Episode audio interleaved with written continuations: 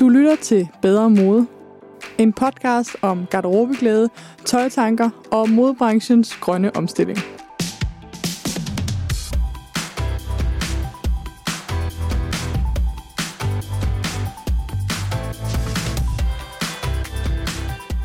Velkommen tilbage til Bedre Mode podcast.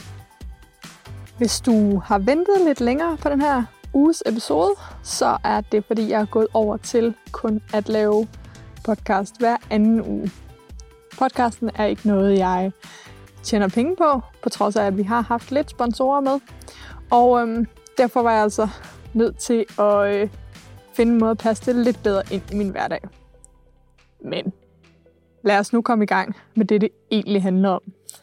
Fordi jeg har jo logget med en øh, appetitlig titel som Se genbrugsmarkedet i øjnene. Og det er fordi, det er det, vi skal i dag. Vi skal lære, hvad det her kæmpe store genbrugsmarked egentlig handler om. Det er en virkelig stor del af den globale tøjindustri, og alligevel er det ikke noget, som branchen taler så meget om. Måske fordi det er svært at måle på, eller måske fordi det er smertefuldt at se vores aflagte tøj i øjnene. Men jeg er klar til at forsøge, og jeg har allieret mig med en masse spændende mennesker. Vi kan ikke klare det over én gang, og derfor er det her også kun første del, som beskæftiger sig med det tøj, som bliver solgt videre. Altså det, vi groft sagt kalder gensalgsmarkedet. Dagens ekspert er Ph.D. og konsulent Frederik Larsen, og øhm, ham har du hørt i en tidligere episode om reparation. Derudover så hiver jeg også fat i Rakel Koldrup, som netop har sorteret et ton genbrugstøj og skrevet en bog om det. Sammen med dem så får vi et overordnet indblik i, hvad der sker med alt det tøj, der bliver doneret i tøjcontainerne. Men vi skal også snakke andre gensalgskoncepter. For selvom velgørenhedsgenbrug fylder rigtig meget i snakken om genbrugsmarkedet, så er det altså langt fra det eneste sted, hvor tøj bytter hænder. Som du måske kan huske fra sidste episode, så tog jeg til Aarhus for at genbrugsshoppe med Tanja Gotthardsen. Og i den her episode, der skal vi forbi to koncepter, som de fleste ikke tænker på, når vi taler genbrug. Nemlig et moderne reolmarked og en luksus secondhand butik. Jeg håber, du får inspiration til at sende dit tøj videre ansvarligt, og måske købe lidt mere yndlingstøj i genbrug. Først skal du altså møde Frederik, som er dagens gæst i studiet.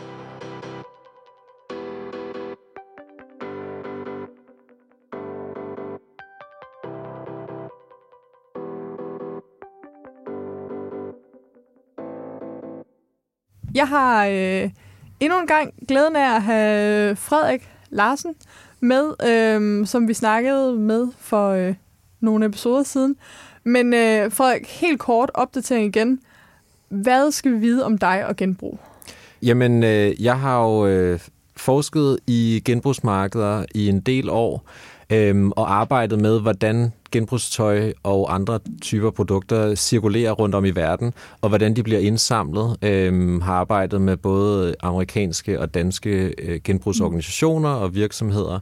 Og så ved, ved siden af det har jeg en rådgivningsvirksomhed, der hedder Infoturum, hvor vi øh, blandt andet arbejder med at rådgive modvirksomheder, øh, og i voksende grad er det her med take-back-systemer jo noget, vi taler meget om. Altså mm. simpelthen det, at, at øh, brands selv tager deres øh, produkter tilbage. Og hvad er dit yndlingsstykke genbrugstøj?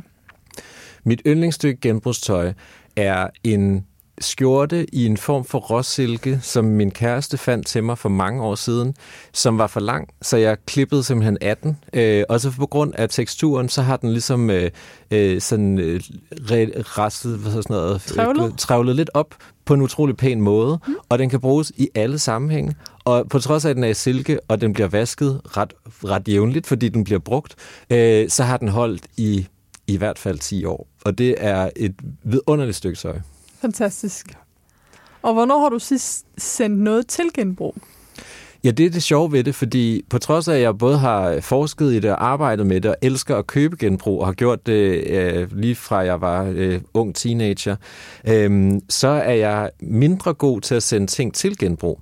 Men det er virkelig ikke fordi, at jeg så smider det ud i stedet for. Nej. Det er fordi, jeg øh, på en eller anden måde er blevet utrolig god til at købe ting, så de ender med at blive brugt, til de er helt slidt op. Og når de så er slidt op, så lægger jeg dem ned i kælderen, og så ligger de der i ret lang tid. Øhm, så vil sige, der bliver leveret ud til, til genbrug en gang imellem, okay. men det er ret sjældent, Ja. fordi det faktisk bliver brugt. Øhm, jeg har også en enkelt gang imellem solgt lidt på et loppemarked, hister her mm. og sådan noget. Men det bliver faktisk brugt enormt meget.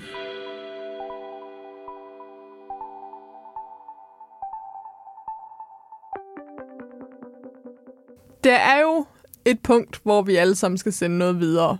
Øh, ja. I hvert fald de fleste. Og de første par episoder af den her podcast har jo handlet om, hvordan man ligesom rydder ud og ser sit mm. tøj i øjnene, fordi for mange er det starten på den her rejse mod en mere bæredygtig garderobe. Ja. Og når man så står der med en sæk eller to, eller måske bare tre bluser, skal vi ikke være dømmende, eller mm. forudindtaget, men altså, hvis du har set Marie Kondo, så ved man, at nogen har. det kan være meget. Ja. Øhm, hvad, hvad har man så muligheder i Danmark? Jamen i virkeligheden har man jo rigtig mange muligheder, okay. og øh, det er jo fordi, at genbrugsmarkedet er ret veludviklet, og når jeg siger genbrugsmarked, så er det jo fordi, det består af mange forskellige dele og inkluderer private virksomheder, mm. øh, apps, altså he, sådan helt nye virksomheder, som, øh, som man kan lægge ting op på og, øh, og sælge det direkte til, til andre mm. forbrugere. Så er det jo øh, øh, gamle etablerede virksomheder. Den Blå Avis for eksempel er et godt øh, eksempel på nogen, der har været her i rigtig mange år, og som sælger rigtig meget tøj øh, mm. fra forbruger til forbruger. Øh, men den store del af markedet, og dem, der tager den allerstørste del af det, er jo nødhjælpsorganisationerne, øh, altså Røde Kors og Kirkens Kors her, og Blå Kors og hvad de hedder alle sammen, øh, som har øh, butikker over hele landet, og som jo har container stående ved mange supermarkeder og parkeringspladser osv. Øh, og der kan man jo aflevere nærmest hvad som helst. Altså, øh, Røde Kors havde jo for, øh, for nogle år siden en stor kampagne, hvor de... Virkelig, lige præcis. Nej, du kan altså ikke betale med dit tøj i supermarkedet. Har du en pose? Men hvis du giver det til Smidtøjet, er det penge værd, som går til hjælpearbejde verden over. Hvor de opfordrede folk til bare at dumpe hvad som helst ja, i virkeligheden. det må man sige. Og de gjorde... Altså før den kampagne, så tror jeg, at mange tænkte, at de gav det direkte til ulands. Og nu har man ja. ligesom fattet, at det, nogen har fattet, at der er penge i tøjet. Ja, og det er et, et sjovt marked at undersøge, fordi det er, øh, det er sådan lidt, lidt hemmeligt. Der er mange, der ikke ved så meget om ja. det. Øh, og der er til dels også en interesse i at, at holde det lidt hemmeligt. Okay. Det har der i hvert fald været historisk set. Øh, og så er der også lidt det der med, at vi som forbrugere heller ikke nødvendigvis er så interesseret i det. Fordi når vi er sluppet af med det, så er det meget rart bare at tænke, så er det væk. Og der ja, er nogen, i virkeligheden kan vi jo godt lide at tænke, uh, det har fået et godt liv. Ja. Og vi vil helst ikke øh, konfronteres med, at det er en meget lille del af det tøj, vi sender videre, som Præcis. får et godt liv. Nej, det, og det er netop det, tror jeg, at, at mange synes, det er meget rart at være sluppet af med det, og have forestillingen, uden nødvendigvis at sætte sig ind i, hvad det er, der sker. Og øhm, hvad sker der så? Ja, der kan jo ske en række forskellige ting. Øhm, hvis man nu sige, man, hvis øh, man dumper det til øh, en... Øh, velgørenhedsorganisation. Ja, så, øh, så sker der jo typisk det, at øh, organisationen samler det alt sammen ind, øh, og får det hele ud på nogle store borer. Øh, nogle gange foregår det direkte i den genbrugsbutik, der mm. står, der er nærmest ved containeren. Nogle gange foregår det på øh, central lager, som det hedder, hvor man øh, samler ind fra et kæmpe område, og så kommer det hele op i nogle store øh, øh, fabrikshaller og øh, bliver sorteret. Det foregår øh, for det meste manuelt, øh, i virkeligheden nærmest kun manuelt, øh, og i Danmark, øh, så vidt jeg ved, øh, altid kun manuelt. Øh, og så bliver der sorteret i første omgang utrolig groft. Altså simpelthen øh, at tage det ud, der decideret lugter, mm. eller er vådt, eller er så ødelagt, at man ved en meget hurtig, øh, en meget hurtig overblik kan se, at det, det kan ingenting, det her stykke tøj. Mm. Og det er typisk den første, den første runde. Øhm, og nogle gange er det forskellige faser. Hvis man har et stort, øhm, Røde Kors blandt andet har jo store centre, hvor de gør det, så går de igennem mange forskellige faser, typisk med forskellige mennesker.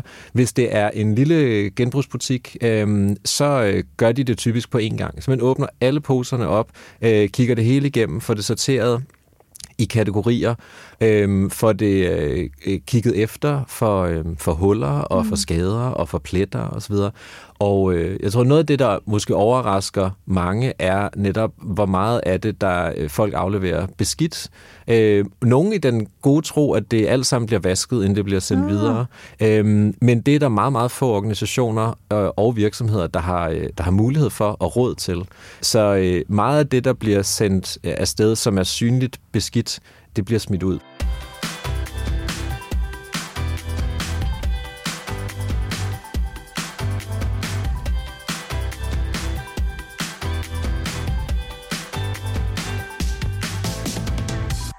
Der er noget af det, der kan sælges. Altså, vi har jo ja. en del genbrugsbutikker i Danmark. Hvor ja. meget har man sådan en procent, eller ved man lidt om det? Ja, det, det veksler meget. Igen, øh, hvis det er en lille øh, genbrugsbutik, mm. som øh, gerne skal af med så meget som muligt, fordi de, øh, de, ellers skal de selv have det stående på lager, indtil der kan komme nogen mm. og afhente osv., så er de ret gode til at i hvert fald at prøve at få solgt meget af det.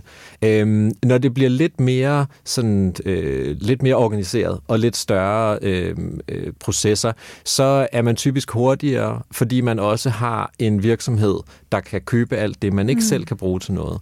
Øhm, og det vil sige, at procentdelen falder lidt. Der er, øh, der er forskellige tal fra forskellige organisationer, og der er forskellige måder, man gør det på. Hvilke øhm, tal har du hørt?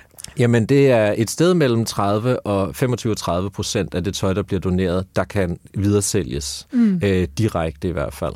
Det, der er så I typisk, Danmark, eller bare videre sælges generelt? Det er, nogle organisationer arbejder kun med salg i Danmark, og ja. derfor forsøger de netop at få så meget af det ud her. Andre øh, arbejder med at sælge det videre til mm. øh, primært til private øh, genbrugsvirksomheder, øh, som så sorterer det igen, og så sælger fra til, øh, til andre. Øh, generelt i Danmark er, er gennemsnitssalget 25 procent på det, der bliver, øh, det, der bliver gen, øh, okay. genbrugt. Øh, så er der jo 75 procent tilbage. Ja. Hvad er det? Jamen, øh, det er jo øh, alt det, som øh, både er, er for beskidt osv., mm. men som også i virkeligheden bare er for dårlig kvalitet, og som man vurderer øh, ikke kan sælges så dyrt, at det overhovedet kan betale sig at putte et prismærke i det og hænge det op i en butik og vente øh, et par måneder, mens det hænger mm. på bøjlen og tage det ned igen osv., og det bliver jo simpelthen sendt videre med det samme.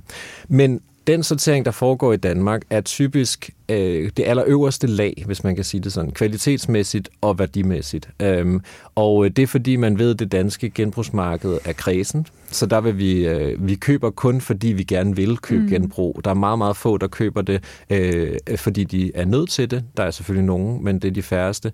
Og øh, det vil sige, at det er kun de bedste ting, man kan sælge. Så er der forskellige internationale og i virkeligheden globale sådan, øh, strukturer, som de kan, de kan komme ind i. Meget af det danske tøj er i hvert fald igennem de sidste årtier øh, blevet eksporteret til de baltiske lande som det første. Jeg har jo boet i Rumænien i ja. et halvt år, ja. og øh, gik meget i genbrug. Ja. Og blev meget overrasket over, hvor meget dansk tøj der var. Ja. Der var ligesom to slags genbrug. Der var det franske-engelske, og mhm. det hed et eller andet på fransk. Ja. og så var der de Scandinavian, og ja. det var ligesom øh, skandinavisk. Ja. Og det var tydeligt, at det var sådan lidt mere polyester, lidt mere fast fashion, end man vil se de fleste ja. genbrugsbutikker i Danmark. Ja, og det er jo fordi meget af det, som man ved, de, øh, de lokale markeder er interesseret i og vil betale mest for, det, det beholder man i landet. Mm.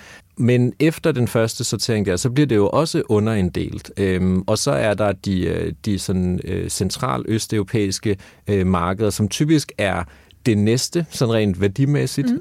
og derefter går man længere ned i Østeuropa, og så er det typisk enten øh, sydafrikanske lande og til dels nogle østasiatiske øh, markeder, der ligesom får resten.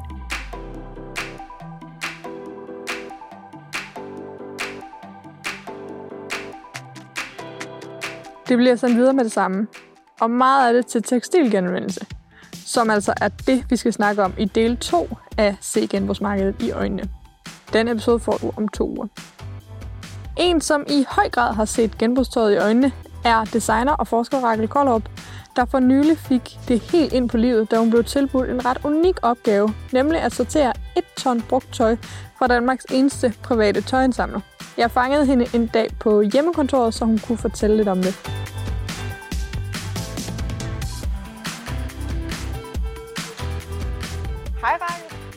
Hej Johanne.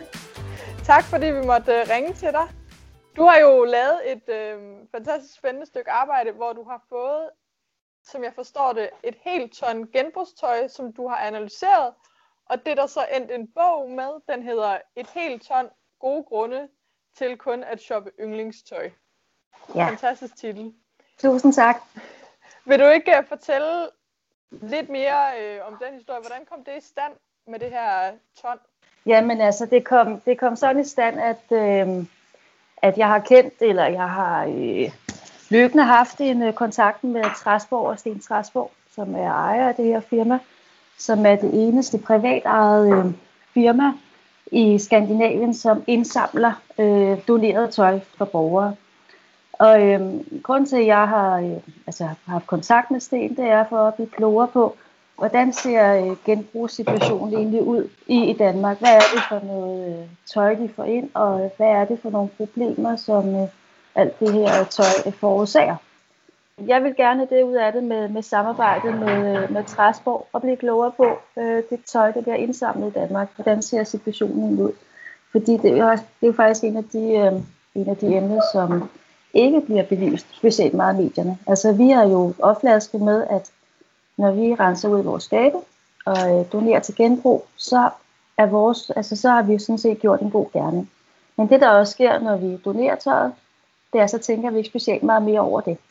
Men så skete der det, at øh, det her lange samarbejde, jeg har haft med Sten, og Sten en dag skriver til mig, Sten er jo øh, en fantastisk menneske og utrolig impulsiv og øh, får, får idéer øh, øh, lynhurtigt, og så skriver han til mig tirsdag formiddag, hej Rakel, jeg har fået den her idé, vil du hvad, kunne du ikke tænke dig at gennemgå et tons tøj hos os? Så det var sådan, det kom i stand. Hvor meget er et tons tøj? Kan du prøve at beskrive det? Ja, altså så skal jeg jo næsten lige øh, dividere ud her.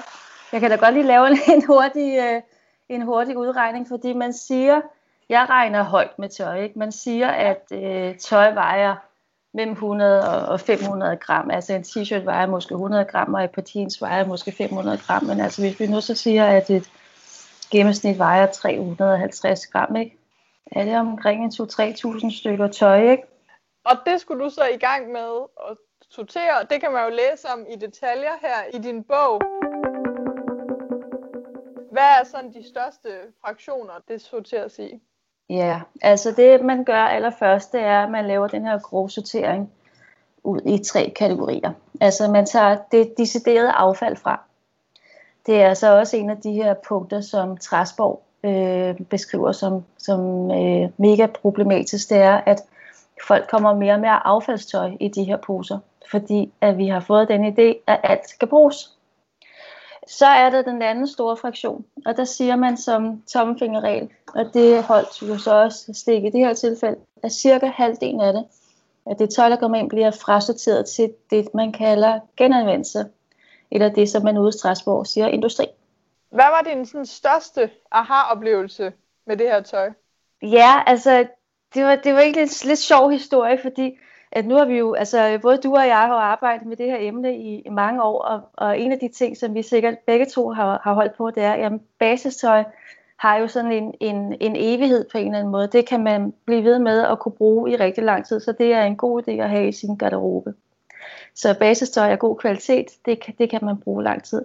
Men jeg fandt også øh, basistøj hos Strasbourg, som var god kvalitet, og så øh, noget af det, så arbejdede jeg med at, at tog hjem, og det måtte jeg jo godt, og prøve at vaske det, og, og ligesom tage det på og prøve det, hvordan føles det.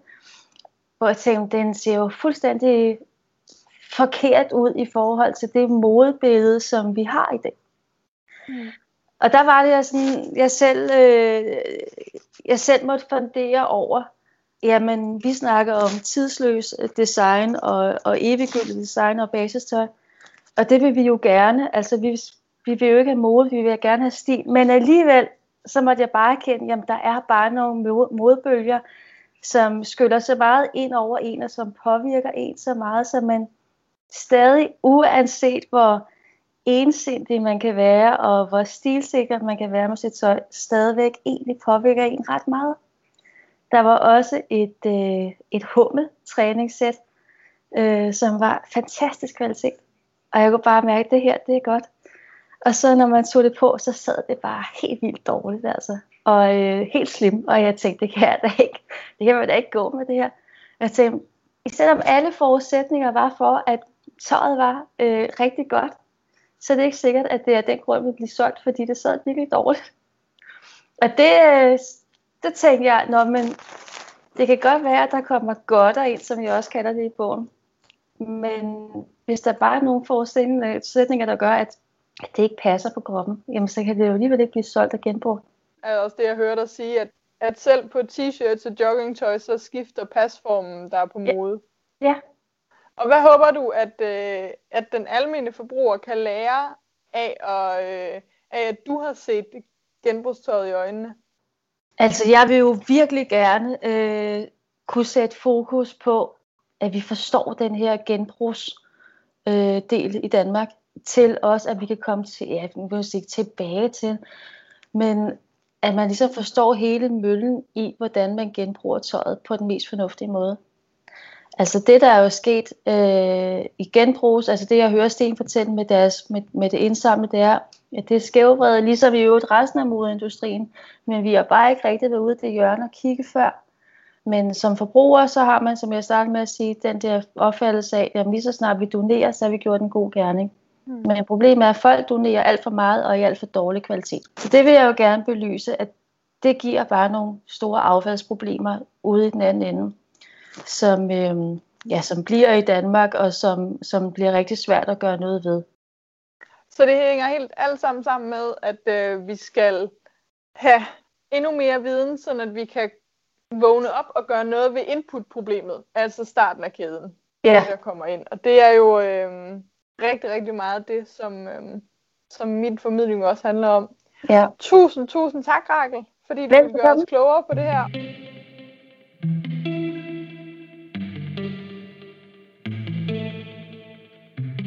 Der kommer lige en lille indskudsætning fra mig her. Som øh, I nok hører, så glemte Rakel at nævne kategori nummer 3. Og øh, hvis du ikke har gættet det allerede, så er det selvfølgelig det tøj, som kan sælges videre. Så bare lige for at opdatere. Tøjet sorteres groft sagt i tre kategorier. Direkte affald, industri og tøj til gensalg. Noget af det, der slog mig mest, da jeg læste Rakels bog, var mængderne. De kæmpe mængder tøj, som hver dag bliver doneret, sorteres og altså skal finde et nyt liv. Netop de mængder, dem snakkede jeg også med Frederik om. Og mængderne af genbrugstøj øh, globalt set er jo fuldstændig uoverskuelige. Kan du ikke lige snakke om det? Altså, prøv, lige, prøv at få mig til at forstå, hvor meget tøj det er. Selvom jeg har set den der fine film. Jamen, jeg vil sige, det er, er der, så vidt jeg ved, ikke nogen, der har et overblik okay. over. øh, fordi at genbrugsmarkeder, øh, der er så mange veje, tøjet kan tage, og der er så mange hænder involveret, mm. og der er så mange virksomheder involveret. Øh, jeg har fulgt nogle enkelte ture Øh, og det er virkelig kun er noget af det tøj, der stadigvæk kan bruges som tøj. Fra USA til Bangkok, øh, til, gennem forskellige virksomheder i Bangkok, nogle gange tilbage til USA og ellers tilbage til, til Europa, mm. hvor det er blevet købt og solgt og købt og solgt et utal af gange. Og, øh, og den tur alene er, øh, tager det lang tid at prøve at mappe ud. Mm. Og alt det tøj, der så ikke er noget værd, der er det jo langt mere øh, besværligt. Noget, og der er, er måske heller ikke nogen, der har en interesse i at vi egentlig ved, hvor meget, fordi så ville det være endnu mere grotesk, hvor meget nyt vi køber. Eller det sidder ja. jeg i hvert fald med en tanke om, at der er måske ikke så store økonomiske interesser i faktisk at fortælle os eller kortlægge, hvor meget brugt tøj der findes i verden. Nej, jeg tror, at der er masser af, af forskere, og øh, der, der gerne vil have nogle tal ud på det her. Ja, forskere, og som, det er jo ikke jer, der har pengene. Nej, præcis. Man kan sige, at industrien har ikke nogen sønderlig interesse i, i den her del af markedet. Og det er jo også, fordi man i virkeligheden i modebranchen ikke ser genbrugssalget som en del af branchen. Øh, det er noget, der sker efter, at forbrugerne har haft det hjemme, så derfor er det sådan set ikke øh, virksomhedernes ansvar, men det er heller ikke noget, de interesserer sig sønderlig meget for. Øhm, og det er jo noget af det, der er ved at ændre sig til mm. dels. Øhm, og man taler nu også om det her med, om man i EU for eksempel skal sætte, øh, lave, lave sådan økonomisk ansvarlighed over for tekstilaffald, også mm. hos producenter osv. Så der sker nogle ting i forhold til at forstå, hvor det ender henne. Når jeg arbejder med det her, både, øh, både har, øh, har arbejdet med det forskningsmæssigt og med virksomheder, så er det for at forsøge at få os alle sammen til at forstå, at det er en langt større kæde. Altså vi skal op i den måde, vi bruger tøjet på, og vi skal frem for alt op i den måde, vi fremstiller tøj på. Mm. Øh, lige nu er der, øh, er der et tal, der siger, at det i virkeligheden er 3 procent af genbrugsmarkedet, der finansierer resten, fordi det er kun den øverste 3 procent, der reelt set er nogen værdi i, og det er så det, der skal holde resten af markedet oppe. Altså det vil sige, hvis man er en genbrugsorganisation, så kan man forvente at tjene penge på de, de dyreste, de bedste 3 procent. Mm. Og så er man jo nødt til at håndtere resten, øh, fordi man får det hele leveret fra for eksempel en nødhjælpsorganisation, men der er ikke længere nogen værdi i resten af det. Og det er jo blandt andet, fordi vi producerer det så billigt, og vi designer det så hurtigt øh, mm. og så dårligt, så at sige, at øh, der er ikke nogen, der vil have det.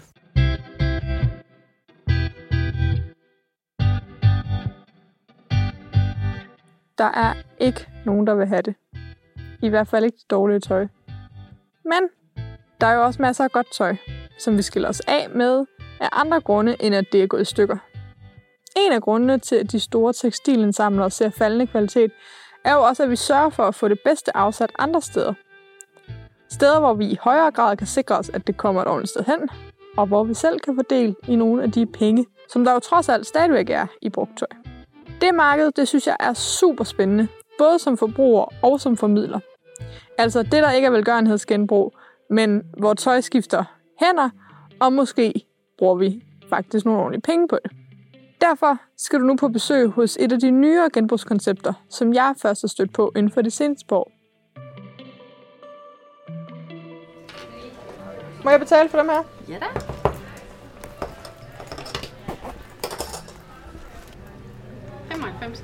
Yes.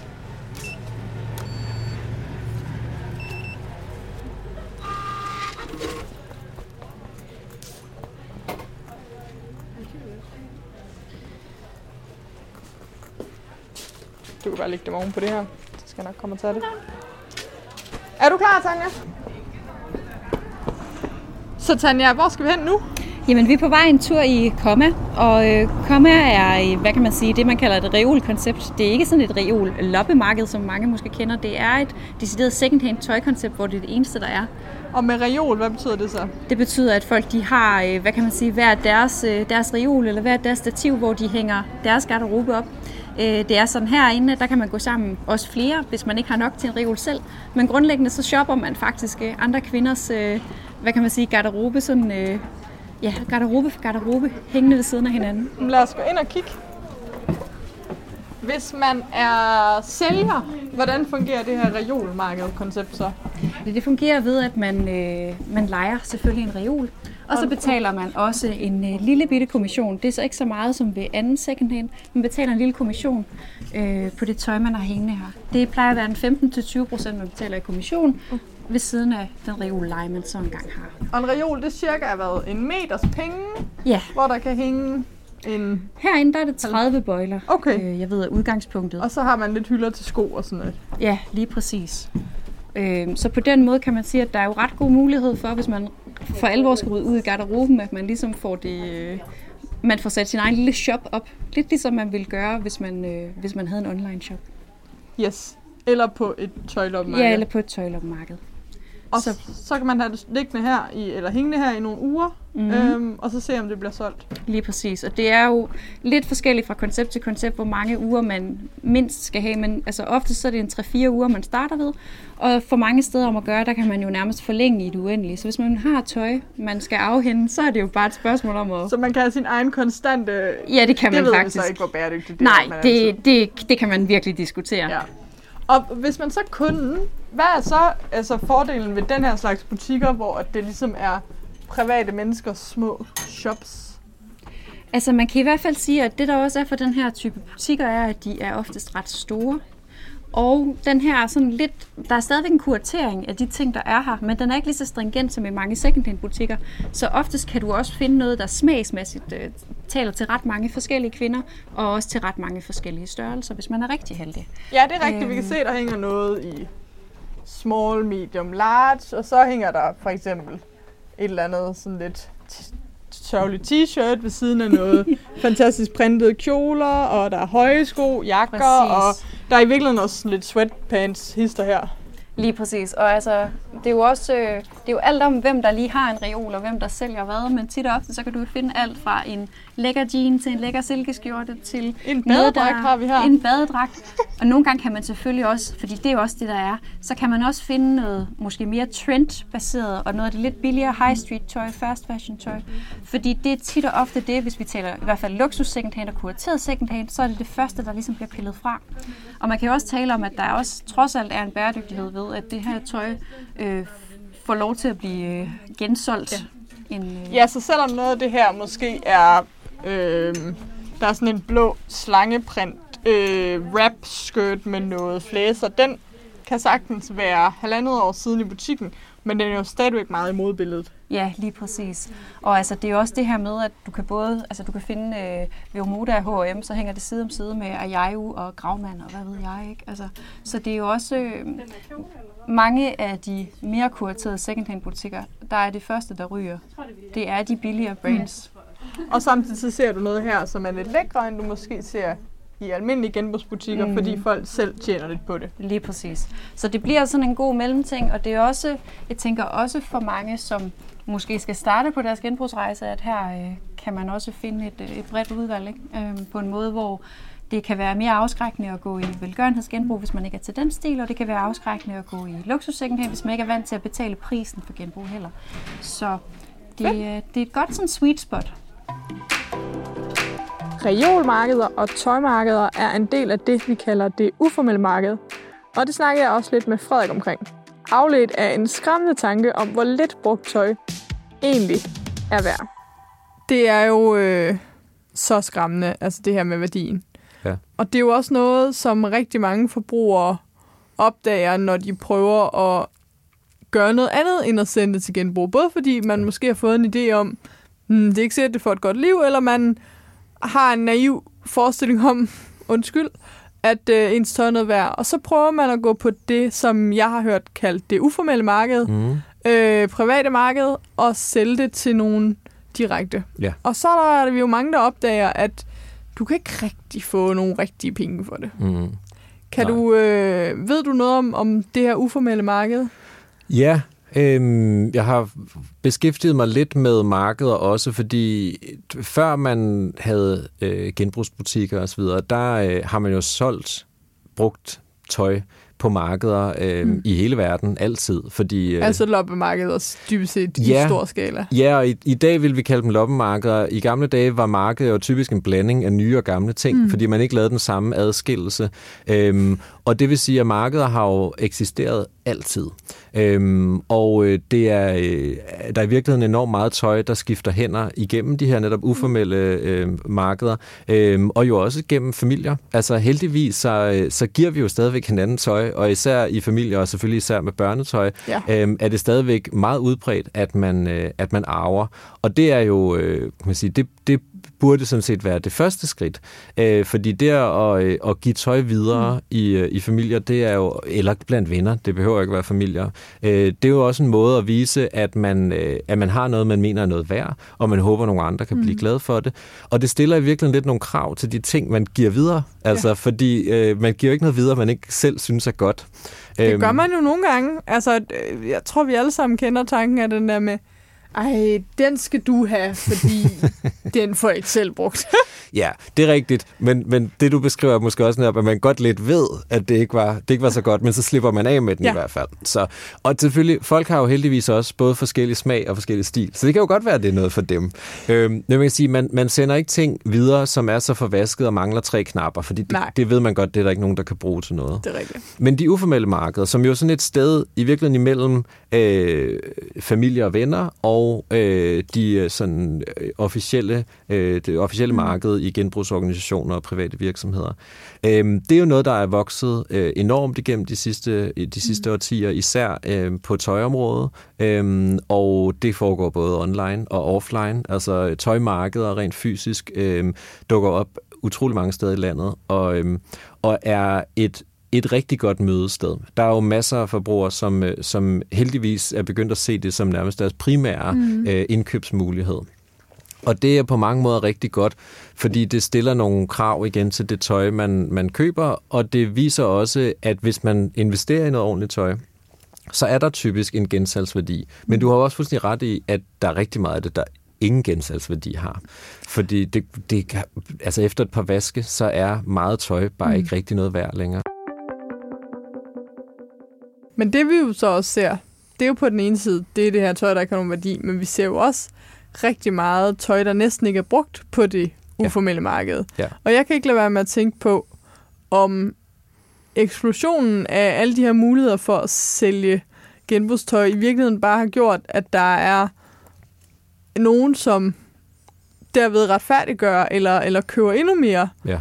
Øh, nyt tøj, fordi at det er blevet nemmere at komme hurtigere af med det. Ja. Og det er der ikke nogen tvivl om, at det også har. Er det Fordi... noget, man kan måle på, eller er det mere sådan en assumption, man har, når man går rundt og ser alt det nye tøj på loppemarkederne? Ja, det er noget, som, som jeg vil kunne øh, sådan bakke op med, øh, med anekdoter, ja. Som vi kalder det, fordi jeg har talt med folk, der gør det, øh, men det er ikke noget, øh, jeg kan måle på. Og det er jo også fordi, øh, folks adfærd, øh, den, er, den er nem nok at måle på, hvis man spørger dem om ting. Hvor meget køber du af det her, og hvor meget sælger du af det der? Det, Det- det kan man godt gøre. Og det findes der også tal på, at de kan bruges til rigtig mange ting. Øh, men noget andet er, hvad man så rent faktisk gør. Øh, fordi der er også så meget øh, sådan moral forbundet med det her med at, øh, at forbruge, øh, at vi har nogle gange øh, tendens til at fortælle en lidt pænere historie. Ja. om det, end, end det egentlig er.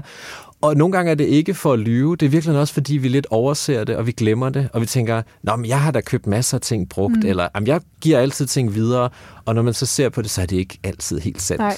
Øhm, Eller man er sådan, hvor meget har jeg købt det sidste år? Ah, 10 Ja. ja. ting. ja, præcis. Og så når man går ind på ens konto, så... Det er jo det. Øhm, og det er lidt det samme med, når man snakker med folk om, om de køber ting, som de sælger videre direkte. Mm. Øh, der er nogen, der, der er meget glade og siger, ja, ja, det gør jeg jo, fordi jeg ved, at, øh, at jeg kan bruge de her sko et par gange, og så har de stadigvæk en relativt høj værdi på trend sales mm. eller på et godt loppemarked i et, øh, i et, sådan et, et dyrt kvarter. Øhm, men, øh, men der er også mange, som, øh, som mere ser det som en, som en sådan cirkulation, og, og måske godt øh, stadigvæk køber en masse ting, men så køber de det også brugt, og så mm. recirkulerer tingene lidt og sådan noget. Men det, det er et, et meget rigtig sådan pointe, at, øh, at vi skal kigge mere på, hvor meget genbrugsforbrug hjælper os med at blive ved med at opretholde et vist niveau af forbrug generelt. Mm. Øh, fordi noget af det, man, man har forsket i, det er jo selvfølgelig, hvad det har af afledte effekter, som man vil kalde det. Altså det her med at sige, hvis vi... Øh, selvom vi, vi, vi bruger lidt bedre former for, øh, for øh, sådan købsadfærd, øh, så har vi en tendens til så at blive ved med også, også at købe rigtig meget af andre ting, som ikke er brugt. Ja. Øh, eller blive ved med at bruge tingene i det for kort tid. Mm. Eller ikke tage os ordentligt af dem, fordi vi kan bare købe noget nyt brugt. Ja. Og det er faren ved det, at det smitter af på andre ting, simpelthen. Og det, det bliver vel ikke nemmere at undgå, jo flere muligheder, der kommer for at købe brugt. Nej, det gør det ikke.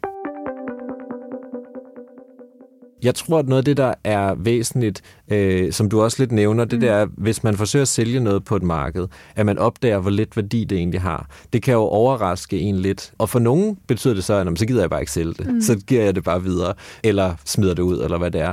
Øhm, for nogen tror jeg også, at det, det går op for dem, hvor lidt værd det, det, hele, det hele er, mm. og at, øh, at man øh, ved at købe nogle lidt bedre ting, øh, måske også kan, kan få mere for dem, hvis man gerne vil af med dem. Øhm, og at man også selv måske er villig til at give lidt mere, også for brugte ting. Øh, fordi man, man tænker, ej, men det er heller ikke i orden, at den kun er 20 kroner værd. Den, øh, mm. den er alligevel, det er, en, det er en god jakke, eller hvad det nu er. Ikke? Øhm, og det tror jeg er væsentligt. Men der er jo en, en, en udfordring i, at tøj er blevet så billigt fra nyt også. Altså, der er jo mange genbrugsorganisationer, for eksempel, som, som simpelthen sorterer alt tøj fra, fra fast fashion øh, butikker ud, fordi de, de ved, jamen, øh, vi får masser af t-shirts fra H&M, men hvis vi ikke kan sælge dem billigere, end mm. det koster at købe en ny, så nytter det jo ikke noget. Det er der Nej. ikke nogen, der vil købe. Øhm, så det er i høj grad også presset fra det nyproducerede, der, der skaber problemet. Og ved man noget om salget af genbrug, det øh, tager markedsandel fra salget af nyt? Eller har vi bare to nu steder at købe masser af hurtigt øh, billigt tøj? Det har man også forsøgt at kigge lidt på for, for forskellige måder. Det er mm. svært at, at vurdere øh, helt overordnet. Man kan se, at det, der er nogle ændrede forbrugsmønstre, og der har været nogle år her, hvor, øh, hvor øh, forbruget af tøj i Nordeuropa har mm. været faldet lidt, øh, og i hvert fald ikke vokset så meget, som det har været før. Og nogen spekulerer selvfølgelig på, om det har noget med, med genbrugsmarkederne at gøre, fordi meget genbrugssalg er, øh, er svært at måle. Ja, altså den, det, helt, det der... den uformelle der, som, øh, det kan man simpelthen ikke tage med jo. Man kan prøve at lave en, øh, sådan et, et overblik, eller, eller forsøge at sjusse sig frem til, hvad kan det mm. betyde, men, øh, men man har ikke nogen reelle tal på det. Øhm, og det gør det også vanskeligt at afgøre, har det en effekt eller ej. Så meget af det kommer til at handle om at vi skal tænke mere over forbrug generelt, øh, og vi skal, vi skal overveje, hvad vi køber i det hele taget. Samtidig med, at, at det at recirkulere produkter, hvad det er tøj eller alt muligt andet, er jo også en rigtig fin måde at skabe virksomheder på, for eksempel. Altså hvis nu man tænker mere sådan samfundsøkonomisk, mm. øhm, der er masser af jobs i reparationer, som vi blandt andet har talt om. Der er masser af jobs i, i gensalg også. Mm. Øh, og i modsætning til produktion af nyt tøj, for eksempel, som jo øh, nærmest overhovedet ikke foregår i Danmark. Der er meget, meget små øh, sydstuer rundt omkring. Mm. Ellers er det jo ikke øh, danske arbejdspladser. Så er foregår meget sortering og øh, videresalg jo lokalt. Og det er jo ikke, fordi man skal vende sig om og sige, nu skal vi bare kun tænke på danske arbejdspladser, men det er jo nogle af de her økonomier, der i virkeligheden kræver øh, håndarbejde, altså det kræver mennesker, der er involveret, og øh, det er en langt større industri, end man lige tror.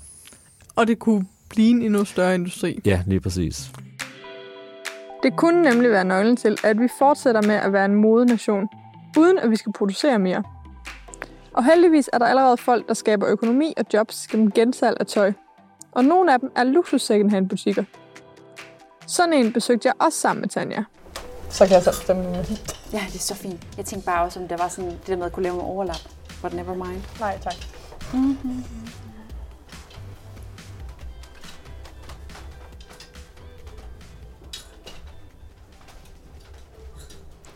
Nå, Tanja, nu er vi bevæget os ind i en øh, ny butik. En fin lille tøjbutik, som øh, ved et første øjekast kunne ligne en hver anden sådan øh, lidt mere ja, finere multibrand store. Hvad er det for et koncept, vi trådte ind i nu? Men det er fuldstændig rigtig fanget med eksklusiviteten, for vi har bevæget os videre til øh, luksus second hand. Hvad betyder luksus secondhand?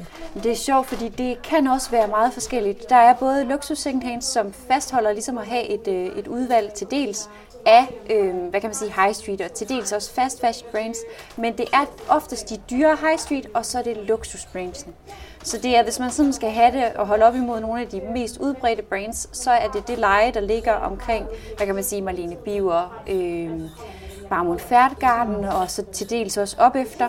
Det er også et sted, hvor man, hvis man for eksempel er på jagt efter designer tasker, så er det også øh, der, man kan gå på jagt. Også fordi der, simpelthen, der står nogen bag disken, som kan verificere, om det, man står med, er den ægte vare. Spændende. Lad os gå ind og kigge på nogle ting. Her der finder vi jo alt fra blæser til kjoler, men man kan godt mærke på tingene, de er lidt lækre, der er lidt broderi. Mm. Øhm, men der er også et, et væld af mærker. Øh, og også lige en enkelt kost silkeskjorte imellem. Ja, men så er det også meget på standen, at man kan se det. Fordi hvor andre steder, der kan du godt finde noget, som måske ser alligevel lidt mere udtjent ud. Det er stadigvæk rigtig fint og meget brugbart. Men altså... Det her, det er som nyt. Det her, det ser ud som nyt. Ja. Og det gør det og hvis næsten nu, altid. Hvis man nu er sælger, altså mm-hmm. hvis man nu har noget tøj i, i den her type kvalitet, hvordan fungerer det så?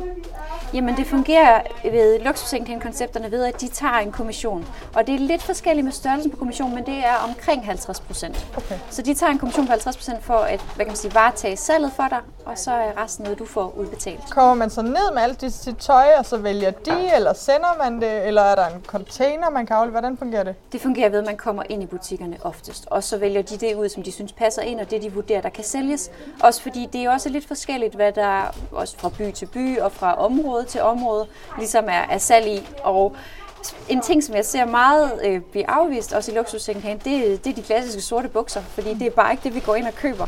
Nej. Øhm, så de kan have været nok så dyre, men, men hvis ikke det kan sælge? Lige præcis. Så det er også meget en udgangspunkt i, øhm, Ja, der er et udvalg, som er meget i tråd med tiden også. Altså lige nu, nu står vi her også i en øh, lækker sommermåned, der kan man virkelig se, at der er noget øh, skrald på farverne. Ja, mange, mange skønne kjoler og meget prins og Mange dejlige og, pasteller, ikke? Altså, Øh, glimmer og sådan noget.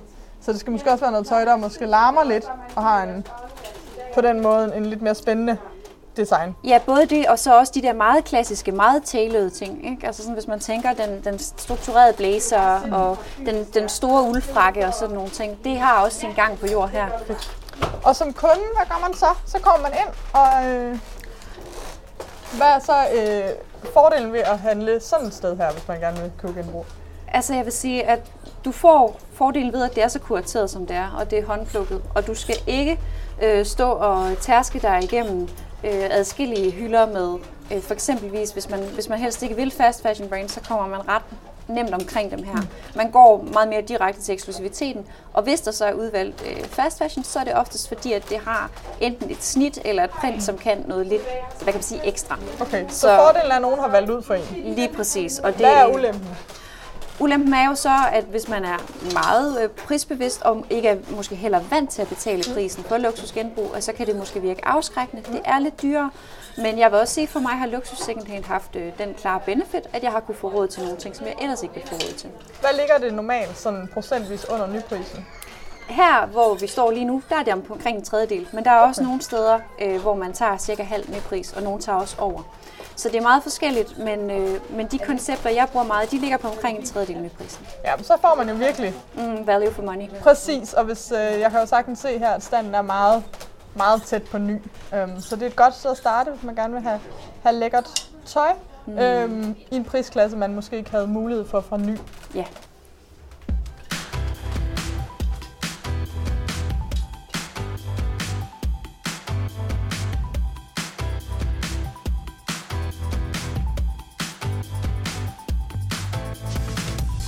Og øhm, nu er der jo når, en ting, vi slet ikke har snakket om. Mm. Og det er jo garment recycling, altså øh, take-back-systemer. Ja. Der er jo øh, flere ting at tage højde for, som jeg synes er, er meget relevante, og gør, at det ikke er så simpelt, at det ene nødvendigvis er bedre end det andet. Men, men vi, lad, os snakke lidt, lidt om dem, fordi det er interessant nok.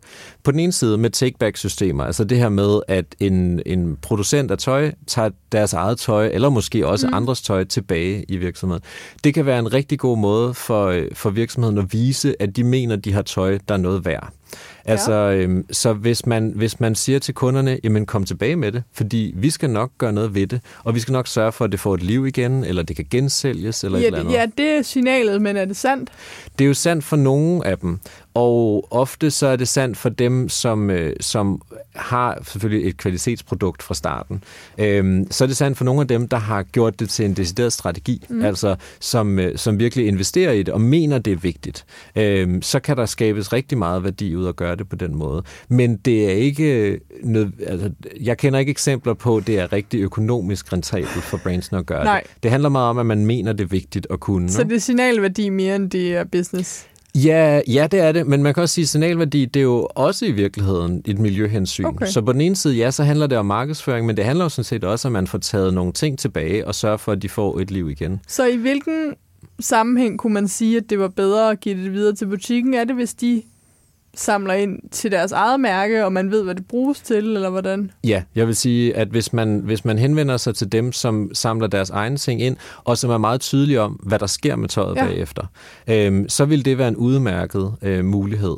Og uden at komme ind i sådan en lang diskussion om, hvorvidt øh, velgørenhed er godt osv., så øh, er der stadigvæk jo en overvejelse i at sige, jamen hvad nu hvis Røde Kors kunne bruge det her tøj til noget, mm. i stedet for at det er et- brand, der tjener penge på det. Så den overvejelse skal man selvfølgelig også tage med. Og det kan man jo kun gøre op med sig selv. Ja, præcis. Det, Den- det er den noget, man selv skal finde tager ud vi en af. anden dag over en øl. Men øh, det, der også er vigtigt at tage med, det er at sige, der er, nogle, der er mange brands, der samler ind efterhånden, og de er ikke altid super tydelige med, hvor tingene mm. ender henne. Og i nogle tilfælde samarbejder de med forskellige private virksomheder, som indsamler og som håndterer tøjet fint. Det er ikke, fordi det nødvendigvis ender i forbrænding eller noget, men som måske øh, ikke er til gensalg selvom det er det, man som forbruger måske tænker. Det er ikke fordi, at butikkerne så lyver og siger, det er sådan, men man lader forbrugerne tro, noget, uden nødvendigvis at være meget tydelig om, jamen egentlig så sender vi det her til shredding. Og det case, det er jo bedre, end at det, end, end at det, bliver, øh, det bliver brændt, i nogle tilfælde mm. i hvert fald. Så der er hele sådan øh, øh, polyester-debatten i forhold til, øh, til shredding, at sige alt det mikroplastik, der, øh, ja, ja. der lige pludselig bliver frigivet. Øh, nogen vil jo, øh, vil jo mene, at det faktisk er bedre at brænde det hele, øh, især hvis det indeholder øh, polyester og andre plastikmaterialer. Så der åbner man et helt tredje sådan spørgsmål op. Ja. Så det er en utrolig kompleks øh, struktur, det her. Og derfor er det svært at sige noget helt overordnet. Og fordi det er så svært at sige noget helt overordnet, så vil du stadigvæk sige, at, at velgørenhedsorganisationerne er der, hvor man ved mest, og derved er sikret, at, at de prøver at få brugt mest. Hvis man ikke skal gå ned i hver eneste brand. Ja, altså, som sagt, jeg vil, jeg vil helst ikke sige det i sig selv, fordi det vil, det vil betyde, at jeg siger, at, at brandsene generelt er dårligere til det, og det, det mener jeg ikke er rigtigt. Nej. Men ja, der hvor man har nemmest ved at øh, give det til nogen, som ved, hvordan de skal håndtere det, og få så meget ud af det som muligt, der er nødhjælpsorganisationerne i hvert fald øh, en god mulighed. Okay.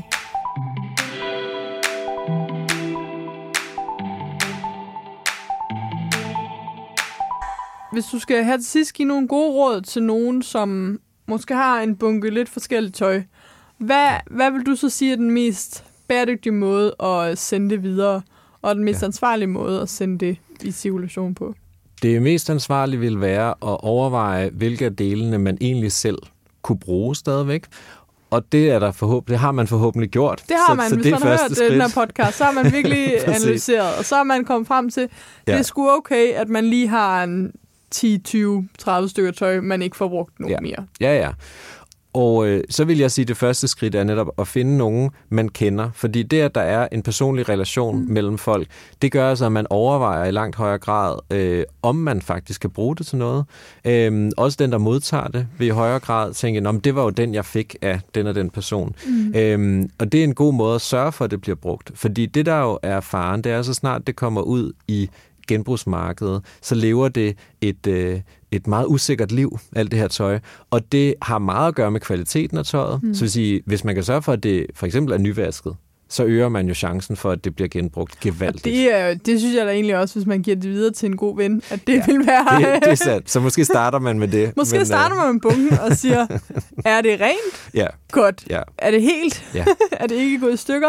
Præcis. Og så kan det også være noget med, hvis det er ting, der kommer i par, altså sko eller handsker eller sådan noget, så øh, put det i en plastikpose. Mm. Mange af os, der er meget miljøbevidste, vi vil jo selvfølgelig sige, ej, men der er ikke nogen grund til plastik og alt videre. Men, men for mange af organisationerne, der øh, foregår sortering sådan, at hvis den ene sko risikerer at komme væk fra den anden sko, så ryger de jo simpelthen ud, mm. fordi man kan, ikke, øh, man kan ikke holde ting tilbage Nej. og vente på, at den anden sko muligvis dukker okay, op. Okay, det er et rigtig godt tip.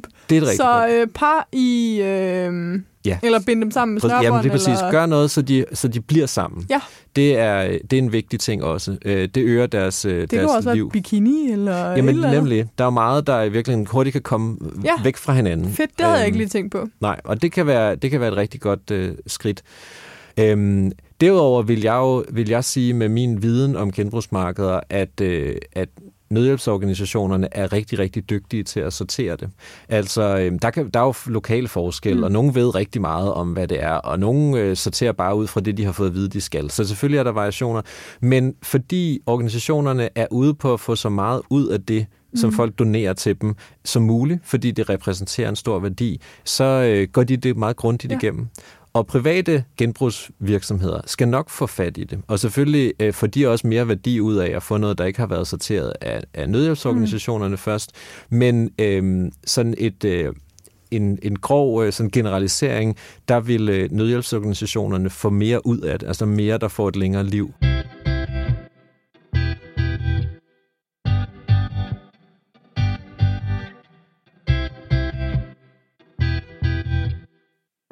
Det her, det var vores snak om gensalg og genbrug. Hvis du synes, det mangler noget, så er det, og jeg har klippet en del i det, for ikke at gentage mig i forhold til næste uges episode. Hele området om tekstilgenanvendelse laver jeg en sær-episode om, og det er så den, vi skal dykke ned i næste gang. Men det hænger jo sammen, og derfor har jeg været nødt til at klippe lidt hister her. Det er jo nemlig svært at få Frederik til at holde sig udelukkende til gensalg, ligesom det også er svært for næste episodes gæst at holde sig fra gensalgsmarkedet. Så på den måde, så øh, har jeg altså klittet lidt i det, men øh, jeg synes, det var vigtigt først at tage fat i gensalgsmarkedet, og i næste uge fokusere helt og holden på tekstilgenanvendelse. Jeg håber, du er blevet klogere, og øh, jeg glæder mig i høj grad til, at vi næste gang lyttes ved. Som sagt, fremover udkommer bedre mode hver anden onsdag. Du har lyttet til Bedre Mode, en podcast af mig, Johanne Stenstrup, produceret for Sustain Daily. Podcasten er klippet færdig af Annette Halstrøm, og vi er super glade for, at du lytter med. Inde på siden bedremode.nu kan du finde show notes, altså en lille beskrivelse af hver episode, samt de relevante links, der nu skulle være. Og jeg bliver også sindssygt glad, hvis du har lyst til at komme med feedback. Det kan du enten gøre inde på siden, hvor der er et kommentarspor. Du kan gøre det i din podcast-app ved at lægge en anmeldelse. Eller du kan gøre det på Instagram, hvor jeg også er under navnet Bedre Mode. Jeg vil sindssygt gerne høre, hvad for nogle tanker den her podcast har sat i gang for dig. Og hvis du har forslag til gæster, ting vi skal tage op, eller bare spørgsmål i det hele taget. Tusind tak, fordi du lytter med, og så ses vi, eller lyttes vi ved i næste uge.